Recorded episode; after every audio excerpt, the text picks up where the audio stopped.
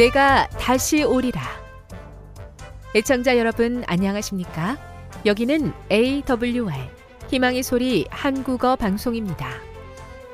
본 방송은 천국 복음을 온 세상에 전파하기 위해 제7일 안식일 예수재림교회가 설립한 세계 방송망입니다. AWR 희망의 소리는 유럽, 라틴 아메리카, 아프리카, 러시아, 아시아의 방송망을 통해 전 세계에 복음을 전파하고 있습니다. AWR 아시아 희망의 소리 방송국은 한국어 방송을 매일 8시간씩 송출하고 있습니다. 희망의 소리 방송은 인터넷과 스마트폰을 통해서도 언제나 청취하실 수 있습니다. 들으실 수 있는 인터넷 주소는 awr.org입니다. 이 시간 희망의 소리 한국어 방송과 함께 보람있고 유익한 시간 되시기 바랍니다. 내가 다시 오리라. 여기는 AWR 희망의 소리 한국어 방송입니다.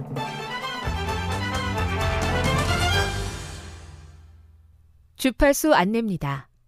괌에서 송출하는 우리 방송은 한국 표준시로 새벽 1시 30분부터 2시 30분까지 11,755kHz로 새벽 2시 30분부터 3시 30분까지 3시 30분부터 4시 30분까지 15,530kHz로 새벽 5시부터 6시까지 9,890kHz로 4회에 걸쳐 송출하고 있습니다. 스리랑카에서 송출하는 우리 방송은 한국 표준시로 밤 9시부터 10시까지 15,530kHz로 우즈베키스탄에서는 새벽 3시부터 4시까지 새벽 4시부터 5시까지 9,760kHz로 타지키스탄에서는 밤 9시부터 10시까지 15,255kHz로 송출하고 있습니다. 애청자 여러분의 많은 청취 바랍니다.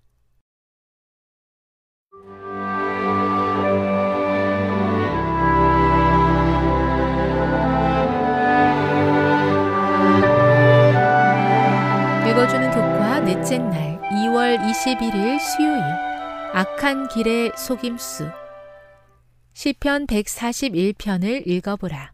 시편 기자는 무엇을 위해 기도하고 있는가? 시편 기자는 안팎의 유혹으로부터 보호해달라고 기도한다. 그는 악인의 계략에 의해 위험에 처할 뿐만 아니라 악인처럼 행동하고픈 유혹도 받는다. 첫 번째 약점은 말의 자제력이다. 시편 기자는 주께서 입술의 문을 지켜 주시기를 기도한다. 이것은 고대의 도시를 보호하는 성문을 지키는 것에서 유래했다. 유혹은 하나님의 자녀가 의인의 권고를 따를 것인지 아니면 악인의 진수성찬에 참여하는 유혹에 넘어갈 것인지에 대한 것이기도 하다. 시편 기자는 자신의 마음을 실제 전투가 일어나는 전장으로 묘사한다. 하나님을 전적으로 신뢰하고 자신을 드리는 끊임없는 기도만이 그분의 자녀를 유혹에서 구할 수 있다. 시편 1편 1절과 시편 141편 4절을 읽어보라. 이 구절은 유혹의 점진적이고 교활한 성격을 어떻게 묘사하고 있는가? 시편 141편 4절은 유혹의 점진적인 성격을 보여준다. 첫째, 마음이 악을 향해 기울어진다. 둘째, 유혹은 반복하여 악을 행하게 한다. 셋째, 그 마음은 악인의 진수성찬에 참여하고 그들의 악행을 바람직한 것으로 받아들인다. 마지막으로 시편 1편 1절에서 유혹은 하나님의 자녀로 하여금 악인의 꾀를 따르고 죄인의 길에 서고 마침내 오만한 자들과 함께 앉게 함으로써 주님의 길을 걷지 못하게 한다. 우리는 악인, 죄인, 오만한 자들과 같이 되지 말고 그들이 우리를 주님에게서 멀어지게 해서도 안 된다. 이 시편들은 유혹의 점진적이고 매혹적이며 교활한 특성을 묘사하며 주님에 대한 전적인 의존만이 승리를 보장할 수 있다는 사실을 강조한다. 시편은 유혹 가운데서 듣는 말, 하는 말의 중요성을 강조한다. 악인과 의인의 종말은 모든 사람에게 하나님께 지혜를 구하도록 가르친다. 아직 두 시편 모두에서 하나님의 자녀들의 최종적인 옹호하심은 미래에 이루어질 일이다. 이것은 신자들이 인내심을 가지고 하나님을 신뢰하고 그분을 기다리라는 부름을 받았다는 의미이다. 교훈입니다. 악의 유혹은 점진적이고 매혹적이며 교활하다. 유혹 가운데서 듣는 것과 말하는 것이 매우 중요하며 주님에 대한 전적인 의존만이 승리를 보장할 수 있다. 묵상. 그대는 어떤 방식으로 유혹을 받습니까? 그대에게 어려움을 주고 유혹에 넘어가게 하는 것은 어떤 것인지 생각해 보십시오. 적용. 이런 유혹을 이기기 위해서 그대에게 필요한 것은 무엇입니까? 예수님은 우리를 어떻게 도와주십니까? 영감의 교훈입니다. 예수를 바라보라. 그리스도께서는 죄를 뉘우치고 믿음으로 그의 보호하심을 주장하는 사람들은 한 사람도 원수의 권세 아래 들어가도록 허락하지 않으실 것이다. 구주께서는 시험받아 연단된 그의 자녀들 곁에 계신다. 실패와 손실과 불가능과 패배 같은 것들은 예수와 같이 있을 수 없다. 우리는 우리에게 능력 주시는 자를 통하여 모든 일을 할 수 있다. 유혹과 시련이 닥쳐올 때 모든 어려움을 바로잡으려고 기다리지 말고 그대를 도와주시는 예수를 바라보라. 시대의 소망 490에서 493 자신도 모르게 악의 유혹에 쉽게 넘어가는 종을 불쌍히 보옵소서. 주님, 혹시 악에 너무 익숙해져 있다면 양심을 깨워 주시기를 기도합니다.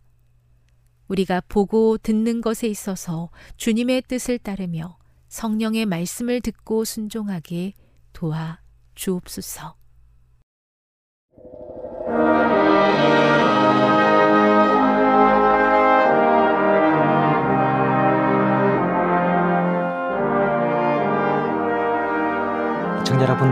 안녕하십니까 하나님의 귀한 말씀으로 감동과 은혜를 나누는 시간입니다.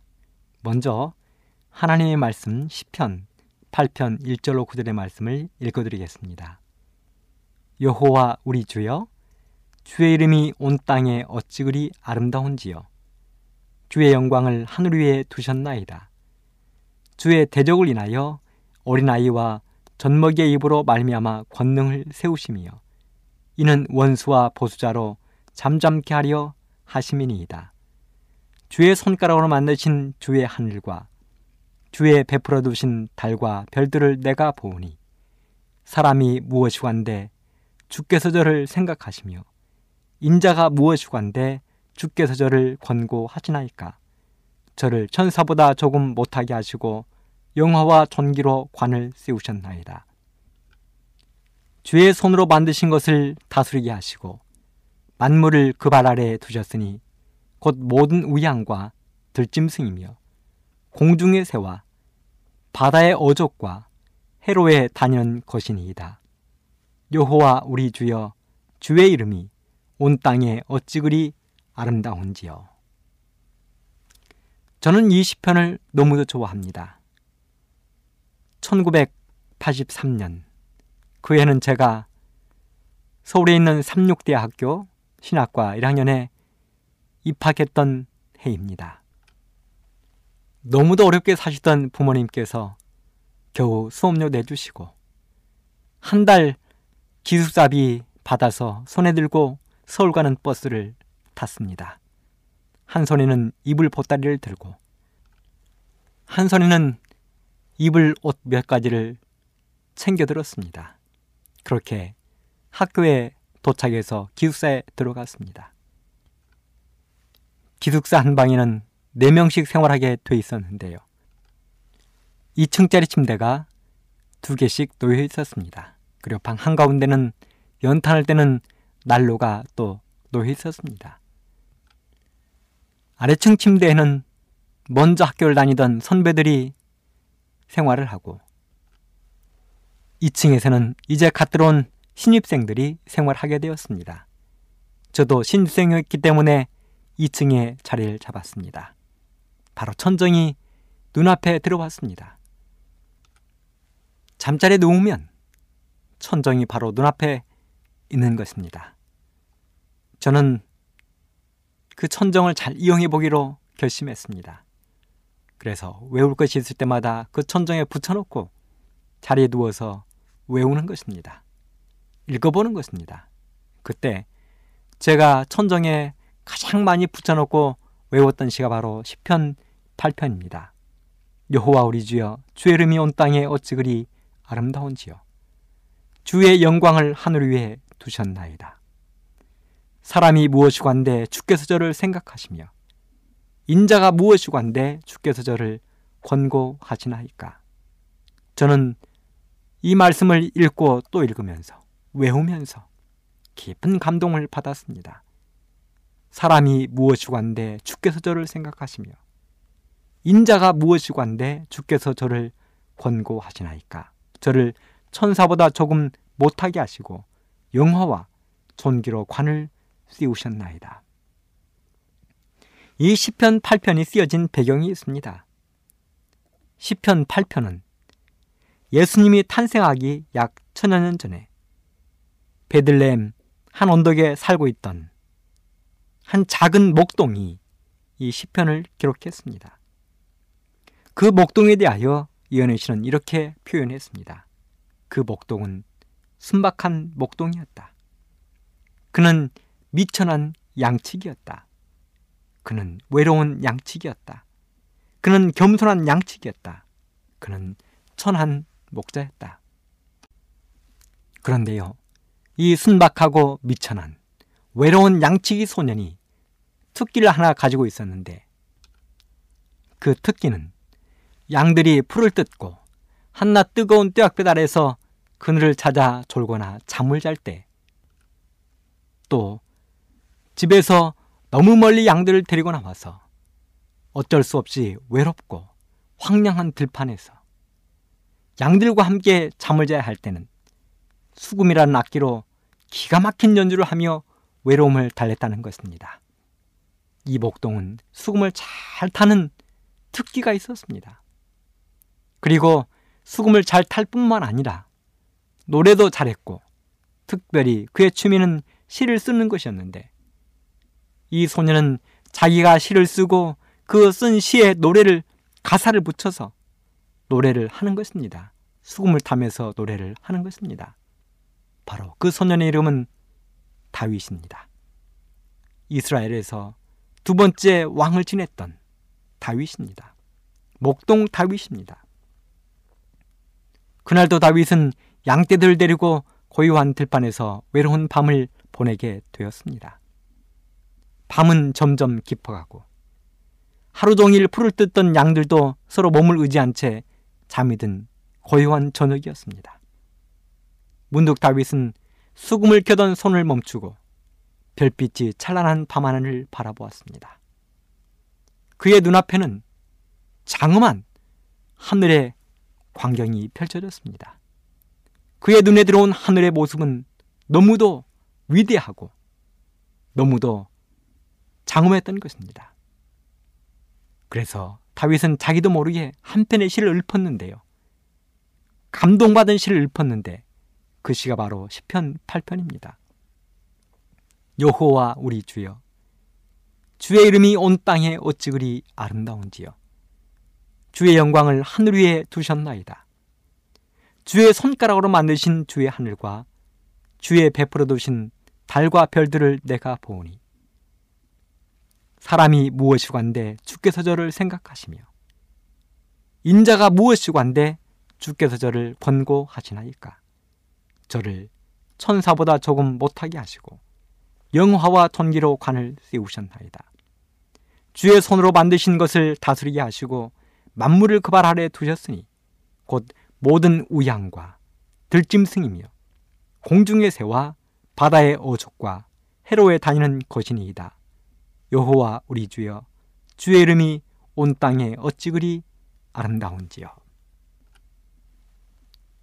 다윗은 그 고요한 밤에 온 우주 속에 자신이 얼마나 볼품없는 존재인지를 생각하게 되었습니다.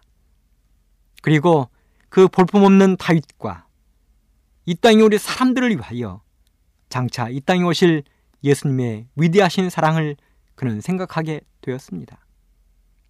여러분 우리가 살고 있는 이 지구 한없이 크고 한없이 넓은 것 같은 이 지구가 이 우주에서 얼마나 볼품없는 그리고 작은 존재인지를 여러분들은 생각해 보셨습니까?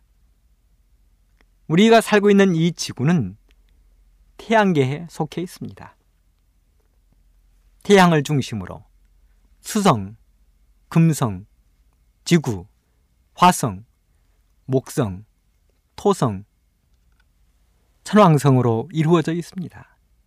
그런데요, 사람이 살고 있는, 생물체가 살고 있는 별은 우리 지구가 유일합니다. 그런데요, 이렇게 우리 지구가 살고 있는 태양계도 은하 속에 변두리에 있다는 사실입니다. 태양처럼 스스로 빛을 내는 별이 2천억 개가 모이면 우리가 밤하늘에 보는 하나의 은하가 됩니다. 태양처럼 빛을 내는 그 별이 2천억 개가 모여야 하나의 은하계가 된다는 말입니다. 우리 지구는 스스로 빛을 내는 별이 아니지요. 그런데 이런 은하가 태양처럼 빛을 내는 별 2천억 개가 모인 그 그것을 은하라고 하는데 이 은하가 과학자들의 표현에 하면 이 우주에는 어떤 과학자는 1천억에 어떤 과학자는 2천억이나 있다고 표현합니다. 그리고 우주의 이 끝에서 저 끝까지 빛의 속도, 빛은 1초에 30만 킬로미터를 달려가지요. 이 빛의 속도로 달려도 끝까지 가려면 50억 년은 가야 된다는 것입니다. 실로 어마어마한 크기의 우주가 존재하는 것입니다. 하지만 이것은 과학자의 생각일 뿐 실제로 이 우주가 얼마나 장엄하고 얼마나 크고 얼마나 위대한지는 이 창조주이신 하나님만 아실 뿐입니다. 사람의 머리로는 감히 도저히 상상도 할 수 없는 우주의 광대함, 광활함입니다. 그런데요, 그 엄청나고 광대한 우주 속에서 태양처럼 빛을 내는 별도 아닌 스스로 빛을 낼 수도 없는 이 지구. 이 지구에 사는 우리를 위하여 예수님께서 이 땅에 오셨다는 것. 이것은 하나님의 사랑이 아니면 도저히 이루어질 수 없는 엄청난 일이 이루어진 것입니다. 하나님이 계시는 3층 하늘 보좌에서 보면 먼지 조각보다도 더 작은 이 지구를 위하여 주님이 생명을 가지고 오신다는 사실을 생각한 거기까지 마음이 미치자 다윗의 마음이 감동이 밀려왔습니다. 그래서 다윗은 감사하고 미안한 마음과 그 감동을 이렇게 표현한 것입니다. 사람이 무엇이관데 주께서 저를 생각하시며 인자가 무엇이관데 주께서 저를 권고하시나이까 저를 천사보다 조금 못하게 하시고 영화와 존기로 관을 씌우셨나이다. 사람은 사람들을 얼마나 값어치 없이 여기는가? 여러분, 사람이 사람을 정말 값어치 없이 여긴다는 것을 저는 얼마 전 한 책을 읽으면서 알게 되었습니다. 탤런트인 김혜자 씨가 쓴 꽃으로도 때리지 말라 하는 책이 있는데요. 이 김혜자 씨는 월드비전 친선 대사로서 아프리카 또 인도, 아프가니스탄, 때로는 우리 북녘 동포들이 살고 있는 북한 등을 다니면서 글을 썼습니다. 그런데 그 김혜자 씨가 쓴 책에 보면 지구상 60억의 인구 중 12억 명이 하루에 1달러, 약 1000원 정도 되는 돈으로 살아간다는 것입니다.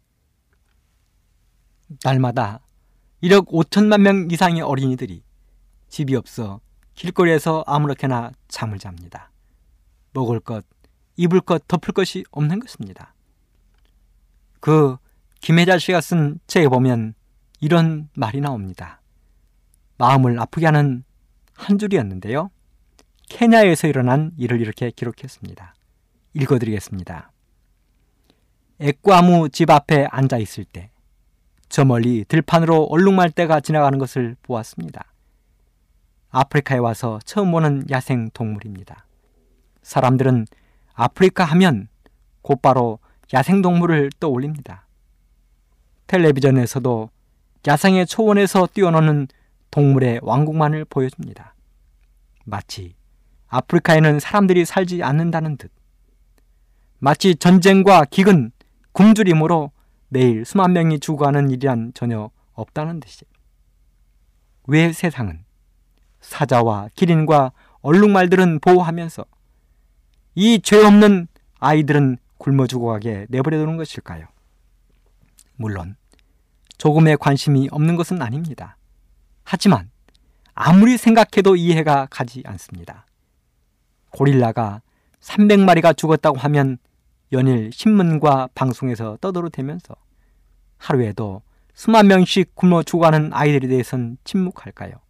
이상한 세상입니다. 여러분, 미국은 3천만 명이 비만으로 치료를 받고 있는 중입니다. 너무 많이 먹어서.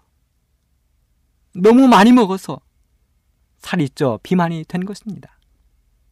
그런 사람이 우리 북한 동포의 숫자보다 더 많은 3천만 명이 비만으로 치료를 받고 있습니다. 미국이란 나라는 말입니다. 그 시간에 전 세계적으로 3,300만 명이 기근으로 죽어갑니다. 한쪽에서는 너무 살이 쪄 비만으로 치료를 받고 한쪽에서는 먹을 것이 없어서 굶어 죽어가고 있는 것입니다. 사랑하는 애청자 여러분, 그리고 우리 북녘 동포 여러분, 중국을 비롯한 해외 동포 여러분, 여러분들 주변에는 그런 사람이 없습니까?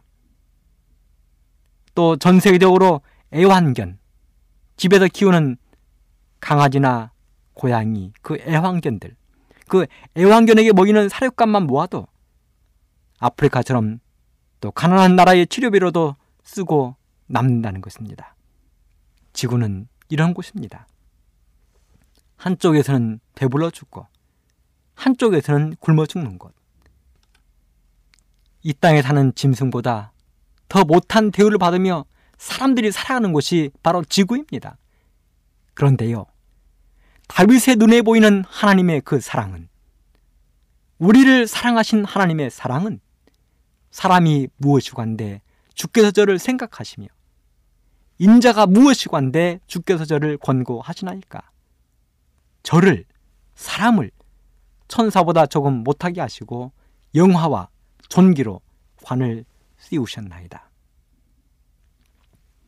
그렇습니다. 다윗의 눈에 보인 하나님이 바로 우리의 하나님이십니다.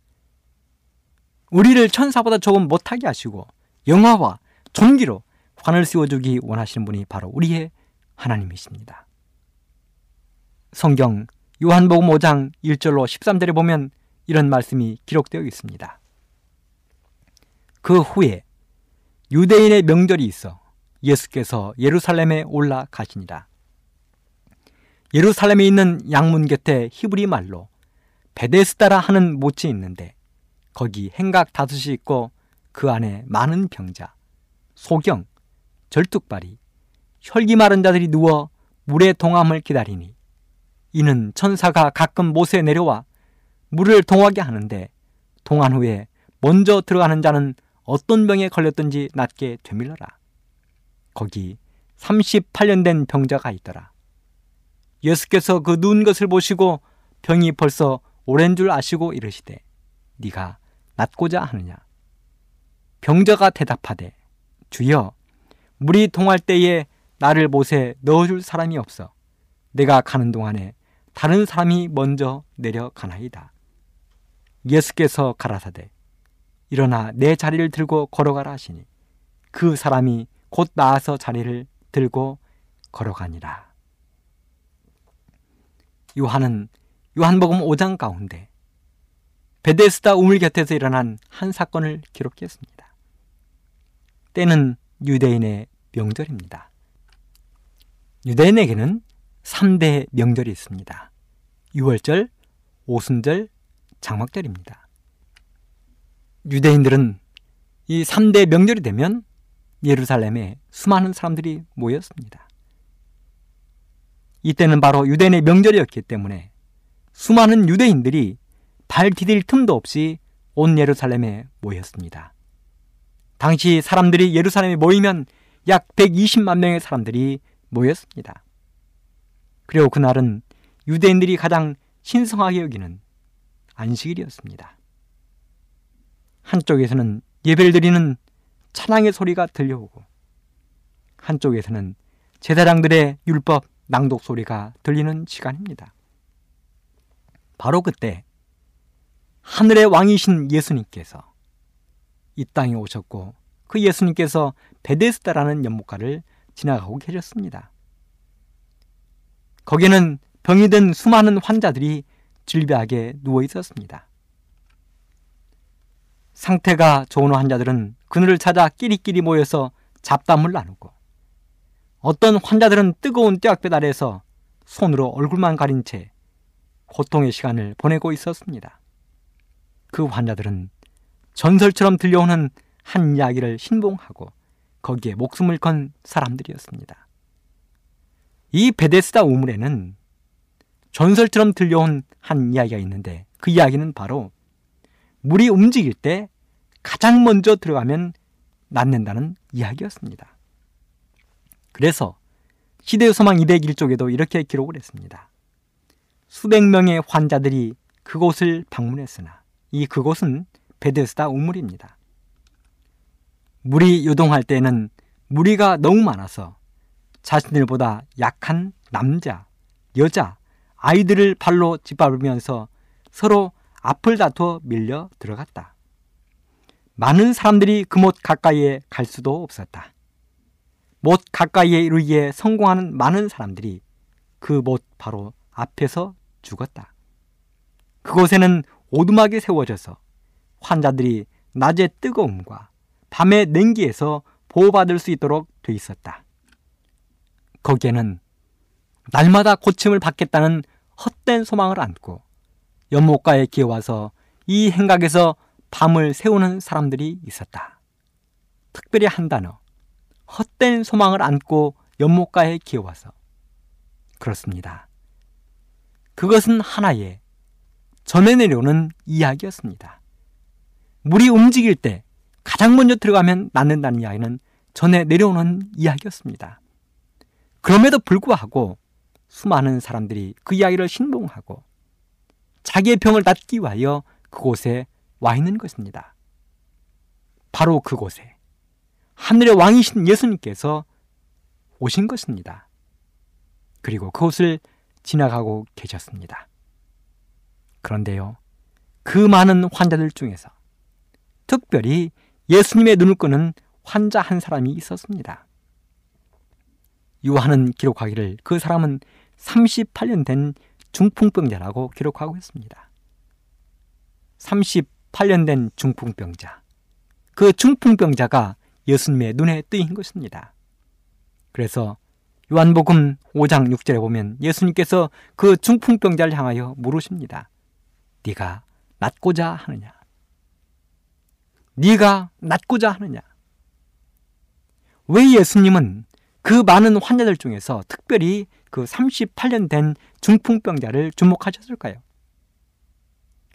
메트웰이라는 성경 주석학자는 그 부분에 대해서 이렇게 기록을 했습니다. 예수님이 38년 된 중풍병자를 주목하신 첫 번째 이유는 그 사람은 이 베데스다에서 가장 오래된 병자이며 이곳에 온 지도 오래된 왕고참이었을 것이다. 그러므로 그를 고칠 수 있다면 어떤 사람이라도 예수님을 의지하기만 하면 고칠 수 있다는 표현이었을 것이다. 둘째는 그는 베데스다에서 가장 비참한 사람이었을 것이다. 그렇습니다. 그 말은 사실입니다. 시대우수망 202쪽에 보면 이 38년 된 중풍병자에 대해서 이렇게 기록을 했습니다. 이제 그는 물이 다시 동할 때까지 살아있을 가망조차도 거의 없었다. 그 사람의 상태가 얼마나 위중했든지 그는 다시 물이 동할 때까지 물이 한 번 이렇게 동하려면 많은 시간이 필요한데 그 물이 동할 때까지 살아있을 가망조차도 거의 없었다는 것입니다. 또 그 환자는 홀로 쓸쓸하게 자기는 하나님의 자비에서 끊겠다고 생각하면서 오랜 불행의 세월을 보내왔다. 그렇습니다. 육체적으로 병든 이 사람은 정신적으로도 완전히 지쳐 있었습니다. 자신이 이렇게 병든 것은 하나님의 자비에서 끊겠다고 생각하면서 자기를 자책하고 있었습니다. 바로 그 사람을 향하여 예수님이 물으셨습니다. 네가 낫고자 하느냐? 내가 너를 위하여 무엇을 해줄 수 있을까? 그러자 환자가 예수님께 대답했습니다. 요한복음 5장 7절에 보면 주여 물이 동할 때에 나를 못에 넣어줄 사람이 필요합니다. 자신의 신세 타령을 하고 있는 것입니다.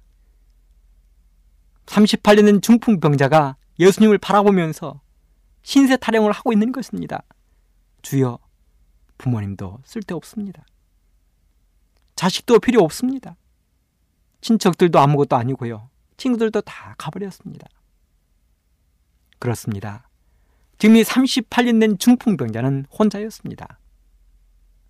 아마도 처음에는 그의 가족들이 그의 곁을 지켰을 것입니다. 그의 친구들이 그의 곁을 지켰을 것입니다.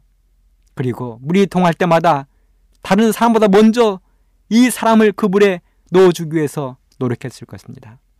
하지만 오랜 시간이 지나면서 그의 가족들도 그의 곁을 떠나갔을 것입니다. 사랑하는 친구들도 그의 곁을 떠나갔을 것입니다.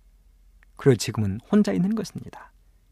그래서 가끔 한 번씩 물이 통할 때에 들어가고 싶지만 송장 같은 이 몸을 다른 사람보다 먼저 물에 들어가게 할 수는 없었습니다. 그래 예수님께서 내가 너를 위하여 무엇을 해줄까라고 물으실 때에 그는 자신의 신세 타령을 하고 있는 것입니다. 그런데요. 그럼에도 불구하고 우리가 주목해야 될 한 가지 사실은 이 38년 된 중풍병자가 아직도 연못가를 떠나지 않았다는 사실입니다. 아직도 희망을 버리지 않았다는 사실입니다. 그리고 드디어 그가 예수님을 만난 것입니다. 여러분, 우리 예수님이 땅에 오신 사명이 무엇입니까? 우리 예수님이 땅에 오신 그 사명은 가난한 자에게 복음을 전하기 위해서 이 땅에 오셨습니다. 포로 된 자에게 자유를 주고 싶어서 이 땅에 오셨습니다. 눈먼 자에게는 다시 보게 함을, 눌린 자를 자유케 하고 모든 슬픈 자를 위로하기 위하여 예수님께서 이 땅에 오셨습니다. 사랑하는 애청자 여러분, 특별히 우리 북녘 동포 여러분, 여러분들이 힘들고 어려울 때마다 억눌리고 억압받고 고통받을 때마다 이 땅에 나를 위하여 오신 예수님을 생각하게 되기를 간절히 바랍니다. 그래서 예수님은 이 38년 된 중풍병자에게 이렇게 말씀하셨습니다. 일어나 너의 자리를 들고 걸어가라. 일어나 너의 자리를 들고 걸어가라. 여러분, 복음은 단순한 것입니다. 복잡하지 않는 것입니다. 우리 예수님을 믿는 것은 복잡하거나 어려운 일이 아닙니다. 가서 다시는 죄를 범치 말라. 가서 먹을 것을 나누어 주어라. 오늘 이 집에 구원이 이르렀다. 나사로야 나오느라 네가 거듭나야 하겠다. 복음은 이렇게 간단하고 복잡하지 않는 것입니다. 그 예수님께서 그 사람을 향하여 일어나 내 자리를 들고 걸어가라 말씀하셨습니다. 그러자 38년 된 중풍병자가 반응을 보였습니다. 그의 반응은 그 사람이 곧 나아서 자리를 들고 걸어가니라. 이렇게 공짝이 맞아야 하는 것입니다. 예수님께서 일어나 내 자리를 들고 걸어가라 말씀하셨는데 누워있는 사람이 의심을 가지고 일어나지 않는다면 복음의 기적은 일어나지 않았을 것입니다. 그런데 예수님께서 일어나 너의 자리를 들고 걸어가라 말씀하시니 이 38년 중풍병자가 일어나 자기의 자리를 들고 걸어갔습니다. 궁짝이 너무도 잘 맞은 것입니다. 예수님은 그날 참 욕을 많이 먹으셨습니다. 유대인들이 몰려와서 왜 안식일에 병을 고쳐 주었느냐고 눈을 치켜들고 따졌습니다. 예수님께 박해를 가하고 그 일을 계기로 예수님을 죽이고자 했습니다. 여러분, 하늘의 하나님께서 비천한 38년 된 중풍병자 하나를 고치자고 이 땅에 오셨습니다. 하늘의 하나님께서 먼지 같지도 않은 이 지구에 빛을 주기 위하여 빛과 같은 속도로 달려도 50억 년이 더 걸린다는 이 지구를 구원하기 위하여 이 땅에 오셨습니다. 38년 된 중풍병자를 만나신 예수님께서는 오늘 우리 애청자 여러분을 우리 북녘 동포 여러분을 해외 동포 여러분을 한분 한 분 찾아간다는 사실을 기억하게 되기를 간절히 바랍니다. 바로 그 위대함을 소년 다윗은 한 편의 시를 통하여 우리에게 선물했습니다. 우리가 비록 죄와 질병으로 찌그러진 존재라 할지라도 헐벗고 굶주리고 가난한 사람이라 할지라도 우리는 분명 사랑받아야 할 존재입니다. 예수님은 우리를 사랑하십니다. 그래서 다윗은 이렇게 기록했습니다. 사람이 무엇이고 한데 주께서 저를 생각하시며 인자가 무엇이고 한데 주께서 저를 권고하시나이까 저를 천사보다 조금 못하게 하시고 영화와 존귀로 관을 씌우셨나이다. 우리는 예수님께 사랑받아야 될 사람, 사랑받는 사람들입니다. 그 예수님을 끝까지 믿고 따르시다가 주님 오시는 그날 영원한 하늘에서 영생을 누리시게 되기를 간절히 바라면서 이 시간을 마치겠습니다. 지금 여러분께서는 AWR 희망의 소리 한국어 방송을 듣고 계십니다.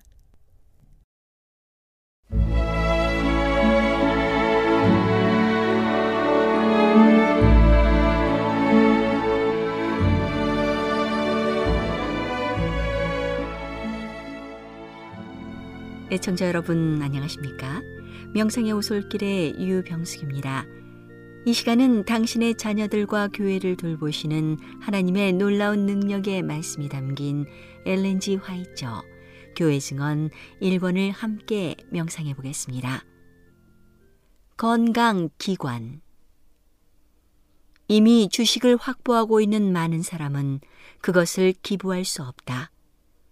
그들 중 어떤 사람은 그들이 주식에 투자한 바로 그 돈 때문에 고통을 당하고 있다. 이 주에서 저주로 여행하면서 건강기관에서 치료를 받아야 할 고통 중에 있는 자가 바로 무덤 가장자리에 서 있으면서도 그들이 건강기관에 주식에 투자하고 있는 그 자금의 부족으로 찾아갈 수 없는 것을 보았다. 이 사람은 거기에 일불도 투자하지 말았어야 했다. 나는 버몬트에 있는 한 사례를 들겠다. 이 형제는 일찍이 1850년에 안식일 준수자가 되었다. 그때부터 그는 하나님의 사업을 발전시키기 위하여 경영하고 있는 여러 사업에 즐거운 마음으로 재산을 바쳤기 때문에 그의 재산이 줄었다. 그러나 건강기관을 위하여 긴급하고 불합당한 요청이 있게 되자 그는 100불에 해당되는 주식을 샀다. 어떤 곳에서 열린 집회에서 그는 자기 아내에 대한 형편을 이야기했는데 그녀는 매우 허약한 상태이므로 도움을 받되 할 수 있는 대로 빨리 그렇게 되어야 한다는 것이었다. 그는 또한 자기의 환경을 이야기하면서 만일 그가 당시에 그 기관에 넣은 백불만 소유할 수 있으면 그의 아내를 그 기관에 보내어 치료받게 하고 싶지만 사실상 그렇게 할 수 없노라고 말했다. 우리는 그에게 일불의 돈도 그 기관에 결코 투자하지 말았어야 했으며 그 문제에 있어서 우리가 어쩔 수 없을 정도로 일이 그르쳐졌으므로 그 일이 잘못된 길로 가게 되었다고 대답했다. 나는 그 자매가 적어도 서너 주 동안 그 기관에서 무료로 치료를 받아야 한다고 주저하지 않고 말하는 바이다. 그녀의 남편은 배틀크릭을 왕복하는 여비 정도의 돈밖에 지불할 수 없는 형편이다. 인류의 친구요, 진리와 거룩함의 친구는 희생과 관대함의 계획 위에서 그 기관에 대하여 행동해야 한다고 말씀하신다. 나는 그 기관 주식을 500불어치 가지고 있는데 그것을 기부하고자 한다. 그리고 나의 남편이 기대한 책에서 성공을 거둔다면 그는 500불을 더 내게 될 것이다. 이 계획을 인정하는 자는 미시간주 몬트감 카운티 그린빌에 있는 우리에게 편지하여 그들이 기부하거나 출판소의 주식을 확보하듯이 그렇게 보유할 주에 투자하기를 바라는 액수를 말할 것이다. 이 일이 이루어진 후에 필요한 만큼의 기부금이 들어오되 액수가 적든지 많든지 그렇게 해야 한다. 자금을 분별 있게 지출하도록 하라. 환자에게서 받은 돈은 할 수 있는 대로 합리적이 되게 하라. 형제는 그들 가운데서 고통당하며 가치 있는 가난한 자의 비용을 부분적으로 지불하기 위하여 기부하도록 해야 한다. 허약한 자는 그들이 감당할 수 있을 만큼 그 기관이 소유하고 있는 아름다운 논밭을 경작하기 위하여 옥외로 나와야 한다. 그들은 금료에 대한 편협한 생각에서가 아니고 그것들을 구입하기 위한 금전의 지출이 그들의 유익을 위한 자선 때문이었다는 관대한 마음으로 이 일을 해야 한다. 그들의 노동은 목욕을 하는 것과 마찬가지로 그들의 처방의 한 부분이 되어야 한다. 급료와 훌륭한 투자와 수지 맞는 일과 주식 대신에 다른 사람을 위한 자선과 사랑과 동정과 희생이 의사, 관리자, 조력자, 환자, 도처에 있는 예수님의 모든 친구를 지배하는 사상이 되어야 한다. 그리스도의 사랑과 영혼들을 위한 사랑과 고통 중에 있는 인류를 위한 동정이 건강기관과 관련해서 우리가 말하고 행동하는 모든 일을 지배해야 한다.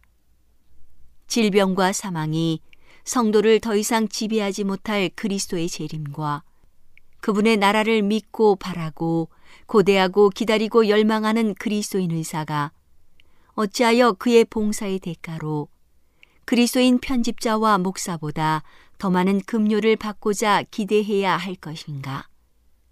그는 자신의 일이 더욱 고된 것이라고 말할 수도 있다. 이것은 아직 입증되고 있지 않다. 그는 자신이 감당할 수 있을 만큼만 일을 하고 그가 환자들에게 가르치는 생명의 법칙을 범하지 말아야 한다. 그가 과도하게 일을 하므로 목사나 편집자보다 더 많은 급료를 받아야 할 이유는 없다. 기관에서 한 몫을 담당하여 봉사에 대한 급료를 받는 모든 사람은 동일하게 인색하지 않은 원칙에서 행동해야 한다. 단순히 급료를 위하여 기관에서 조력하는 자로 일하는 자는 아무도 기관에 남도록 용납되어서는 안 된다. 그리스도와 그분의 사업과 고통 중에 있는 주님의 추종자를 위한 사랑으로 성실하고 즐겁게 또한 희생 정신으로 그 기관에서 직임을 맡을 자가 있다. 이러한 정신이 없는 자들은 물러나서 그 정신을 가진 자에게 자리를 내주어야 한다.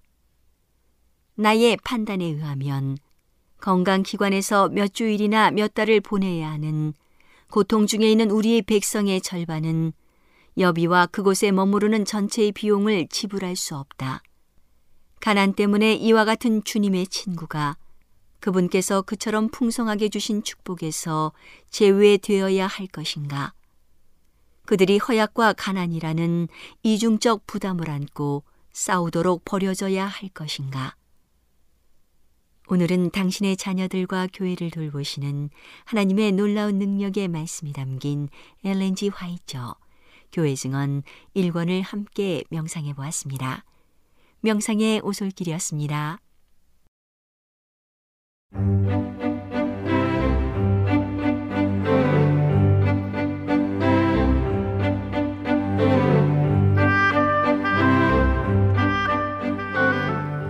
여러분 안녕하세요. 신비한 자연에서 몇 가지 주제를 골라 소개해 드리는 아름다운 세계 시간 저는 진행의 송은영입니다. 숯은 목재를 무산소 환경에서 가열하여 탄화시켜 수분과 불순물을 없앤 탄소 덩어리를 부르는 말입니다. 한자어로는 목탄이라 하고 영어 명칭인 차콜은 변화를 뜻하는 중세영어 최런과 콜이 합쳐진 단어로 나무가 석탄처럼 변했다는 뜻입니다. 한국어 명칭 수채 어원은 중세의 한국어입니다. 어떤 나무라도 탄화되면 숯이 될수 있습니다. 다만 목질이 단단한 나무가 좋은 숯이 되고 목질이 성기어 연한 나무는 전소되어 재가 되어 버리기 때문에 숯을 만들 때 참나무를 주로 사용합니다. 숯 재료로 가장 좋은 나무는 물갈나무라고 불리는 신갈나무입니다. 이 나무로 만든 숯은 부딪히면 깡깡거리는 쇳소리가 울릴 정도로 단단해서 화력도 강합니다. 숯의 제조 방법에는 두 가지가 있으며 그 때문에 숯 또한 두 종류가 있습니다. 제조 중간에 탄화된 목재에 모래를 덮어 식히면 탄화된 나무의 표면에 하얀 재가 붙은 백탄이 만들어지고 모래를 덮지 않은 채 식히면 재가 묻지 않아 숯이 새까맣게 보이는 흑탄이 만들어집니다. 백탄과 흑탄의 공통점은 어느 쪽이든 불완전 연소를 통하여 탄소만 남긴다는 것입니다. 탄소만 남기고 나머지를 태우면 숯이 되고 탄소를 태우고 나머지를 남기면 재가 됩니다. 숯은 나무가 완전히 무기질이 되어 재가 되기 전에 불을 꺼서 탄소가 남아있는 상태라서 수춘 재점화시 불에 타며 일반 나무를 태우는 것보다 고화력을 낼 수 있게 됩니다. 숯과 달리 재는 다시 탈 수 없습니다. 숯에 약품이나 증기 등을 가해 가공하면 미세 기공이 더욱 많아지는데 이를 활성탄이라고 부르며 실험실에서 각종 실험에 사용됩니다.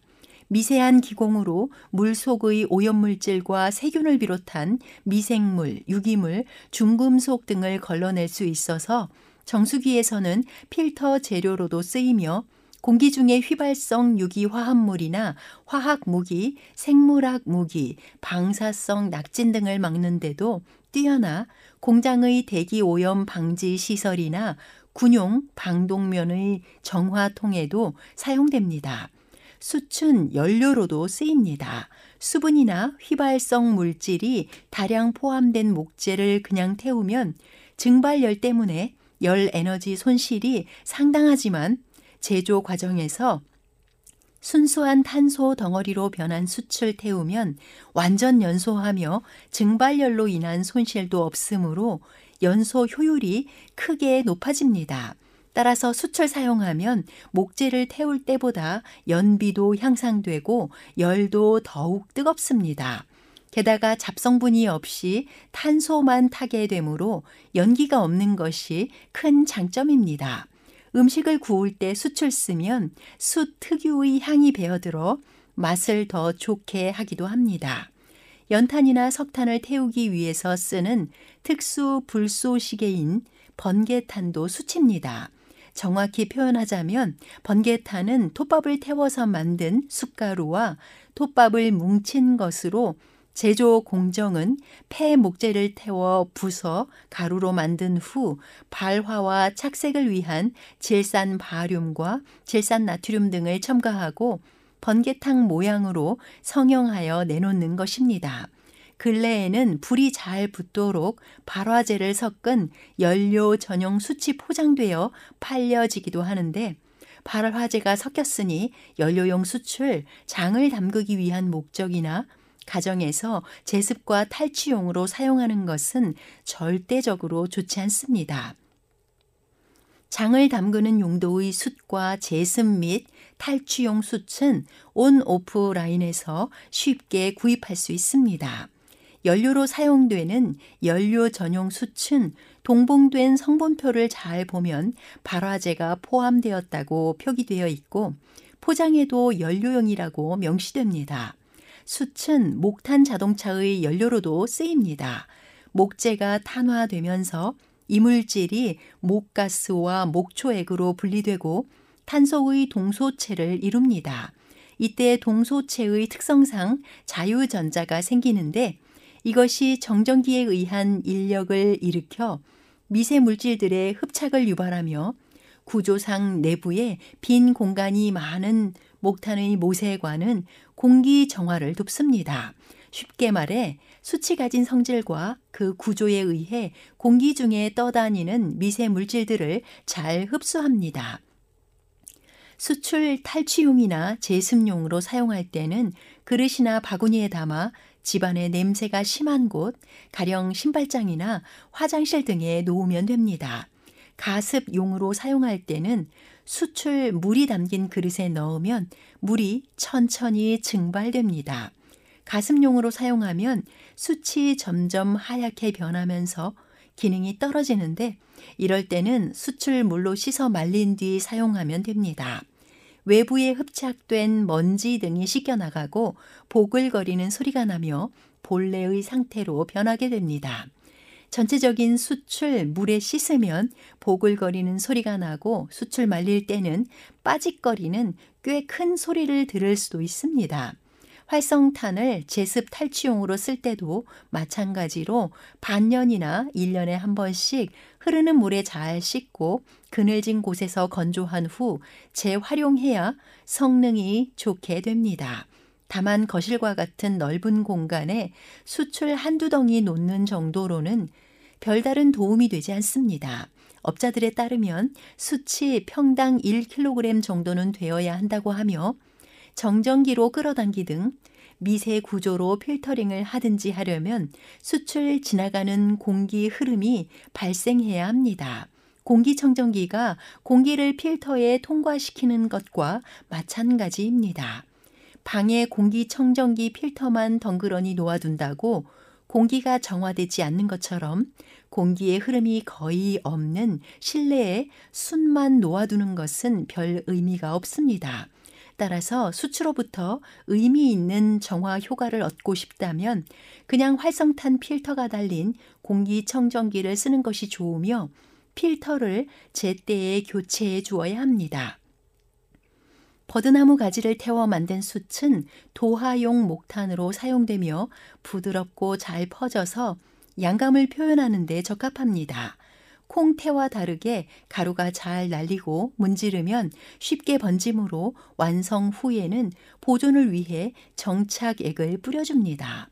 잘 부러지고 묻는 단점이 있었지만 연필형 목탄도 시판되어 어느 정도 문제가 줄었습니다. 도화용 목탄으로 그림을 그리다가 수정하고자 할 때 지우개나 식빵으로 문질러서 지울 수 있습니다. 숯은 흡착성이 높기 때문에 이러한 성질을 이용하여 독극물을 삼킨 응급 상황에 숯가루를 다량 섭취하여 흡착 및 배출을 유도하는 응급 처치가 실제로 있긴 하지만 간단하지는 않습니다. 또한 숯을 먹으면 체내의 노폐물이 흡수되어 몸 밖으로 빠져나옵니다. 하지만 수출 제조 세척하는 과정이 위생적이지 않거나 중국산 수처럼 화학물질 등이 들어간 경우에 먹으면 이익보다 손해가 많을 수 있습니다. 간장 등을 담글 때 사용하는 숯 역시 반드시 전통적인 방법으로 참나무나 대나무 등의 좋은 나무를 써서 제조한 것을 깨끗한 물에 잘 세척하여 바싹 건조한 후 써야 합니다. 로마서 12장 20절에는 내 원수가 줄이거든 먹이고 목마르거든 마시게 하라. 그리함으로 내가 숯불을 그 머리에 쌓아 놓으리라고 기록합니다. 구약에서 숯불의 의미는 심판의 메시지와 회개의 의미, 그리고 원수에 대한 보응의 이미지로 쓰였음을 알 수 있습니다. 원수의 필요를 채워주면 핀 숯을 머리에 놓는 것과 같은 효과를 거두게 되는데 이것은 원수를 보복하여 갚는 것보다 더 값진 승리임을 알 수 있습니다. 지금까지 아름다운 색이었습니다. 여러분, 안녕히 계십시오.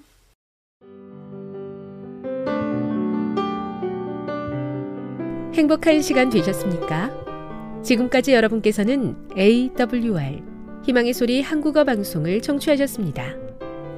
방송을 청취하시고 문의를 원하시는 분은 우편번호 02461 대한민국 서울시 동대문구 이문로 1길 11 희망의 소리 방송부 앞으로 편지나 엽서를 보내주시거나 지역번호 02-3299-5296에서 8번으로 전화 주시기 바랍니다. 지금까지 함께 해주신 애청자 여러분들께 감사드립니다. 애청자 여러분, 다음 이 시간까지 하나님 안에서 늘 평안하십시오. 감사합니다. 내가 다시 오리라. 여기는 AWR 희망의 소리 한국어 방송입니다.